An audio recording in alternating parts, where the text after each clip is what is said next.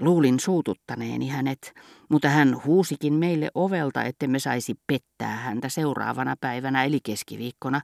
Kehotti meitä tulemaan junalla yhdessä pikkupiirin kanssa, eikä tuolla vempeleellä, joka oli vaarallinen yöllä ja käski pysäyttää auton vielä puiston alamäessä, koska palvelija oli unohtanut panna kuomuun neljänneksen torttua ja hiekkahentuset, jotka hän oli pyytänyt paketoimaan meitä varten – Lähdimme taas matkaan.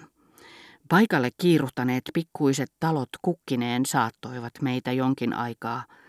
Seudun kasvot näyttivät meistä kokonaan muuttuneen topografisessa kuvassa, jonka niistä muodostamme.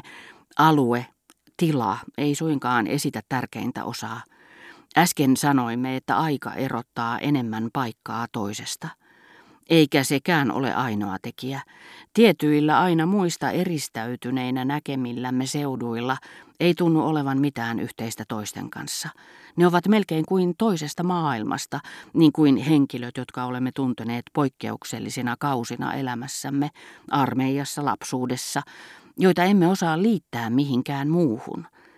Ensimmäisen Balbekin lomani aikoihin Madame de Villeparisi vei meidät usein ajelulle eräälle kukkulalle nimeltä Beaumont, koska sieltä näki vain merta ja metsää.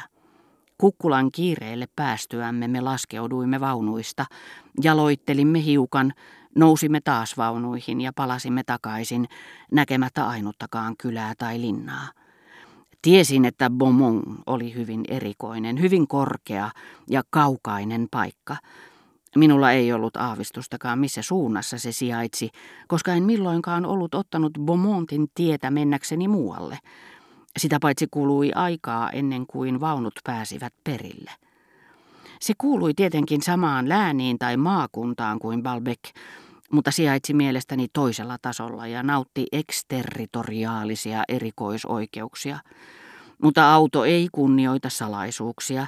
Ohitettuamme Ancarviin, sen talot vielä silmissäni, me laskeuduimme rannikkoa Parvien päätyvään oikotietä pitkin, ja ollessamme parasta aikaa tasanteella, mistä näkyi merelle, kysyin paikan nimeä. Mutta ennen kuin kuljettaja ehti vastata, tunnistin Beaumontin, jonka sivuitse siis tietämättäni ajoin joka kerta paikallisjunalla matkustaessani. Sillä se sijaitsi kahden minuutin päässä Parviista. Niin kuin joku rykmenttini upseeri, joka olisi vaikuttanut liian poikkeavalta, liian hyvän tahtoiselta ja koruttomalta ollakseen suurta sukua, mutta olisikin sitten osoittautunut sen tai sen päivällistuttavani langoksi tai serkuksi, niin myös Beaumont, liittyessään yhtäkkiä paikkoihin, joista luulin sen olevan niin kaukana, menetti salaperäisyytensä, asettui seudulla omalle paikalleen ja sai minut kauhulla ajattelemaan, että Madame Bovary ja Saint-Severina olisivat ehkä vaikuttaneet minusta tavallisilta ihmisiltä, jos olisin tavannut heidät muualla kuin romaanin suljetussa ilmapiirissä. Saattaa tuntua, että rakkauteni tarunomaisiin junamatkoihin olisi pitänyt estää minua jakamasta Albertinin iki-ihastunutta suhtautumista autoon, joka kuljettaa jopa sairaankin sinne, minne hän tahtoo, ja estää pitämästä, niin kuin siihen saakka olin tehnyt, sijaintia ikään kuin siitä erottamattomien ihanuuksien yksilötunnuksena, väärentämättömänä ydinmehuna.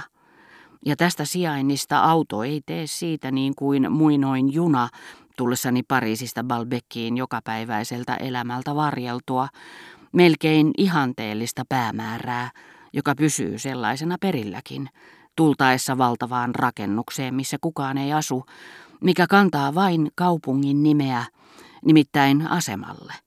Vaan sen ansiosta päämäärä vaikuttaa viimeinkin luokse päästävältä, ikään kuin auto olisi sen aineellistunut muoto.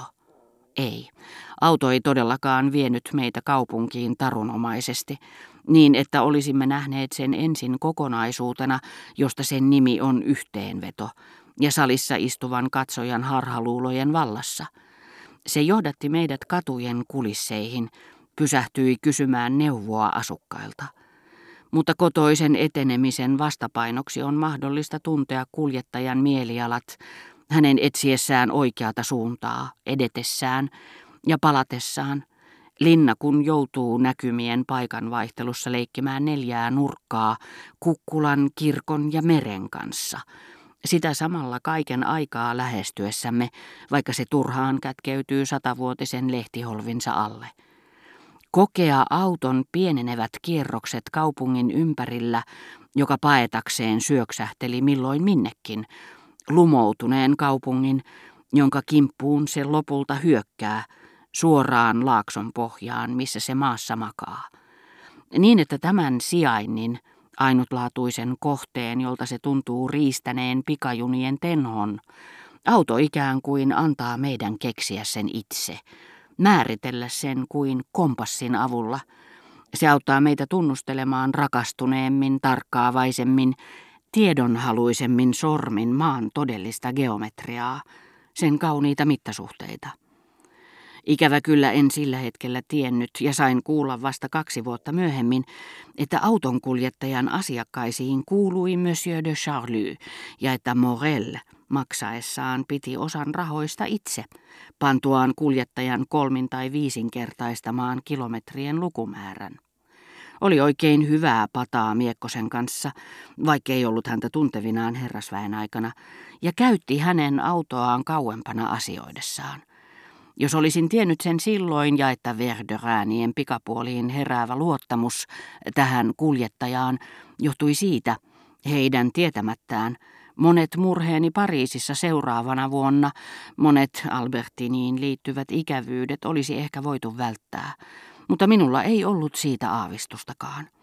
Itsessään ei paronin automatkoissa Morellin seurassa ollut mitään suoranaisesti minua kiinnostavaa, ne rajoittuivat useimmiten aamiaiseen tai päivälliseen jossakin rannikon ravintolassa, missä paronia luultiin rappiolle joutuneeksi kamaripalvelijaksi, ja Morellia, jonka tehtävänä oli maksaa laskut liian hyväsydämiseksi ylimykseksi. Kerron yhden näistä aterioista, mistä saa käsityksen kaikista muistakin. Tapahtumapaikkana oli Saint-Marc-le-Vétyn soikion muotoinen ravintola. Eikö näitä mitenkään voisi viedä pois, kysyi Monsieur de Charlie Morellilta, kuin välittäjältä säästyäkseen puhumasta suoraan tarjoilijoille. Näillä hän tarkoitti kolmea väsähtänyttä ruusua, joilla hyvää tarkoittava hovimestari oli katsonut velvollisuudekseen koristaa pöydän. Kyllä, sanoi Morel hämillään, ettekö te pidä ruusuista? Kyseisellä pyynnöllä minä päinvastoin osoittaisin pitäväni niistä, koska täällä ei ole ruusuja. Morel näytti yllättyneeltä, mutta itse asiassa en erikoisemmin pidä niistä. Olen aika herkkä nimille, ja heti kun näkee kauniinpuoleisen ruusun, saakin kuulla, että se on nimeltään Paronitar Rothschild tai Marsalkan rouva Niel, mikä vaikuttaa lähinnä viilentävästi.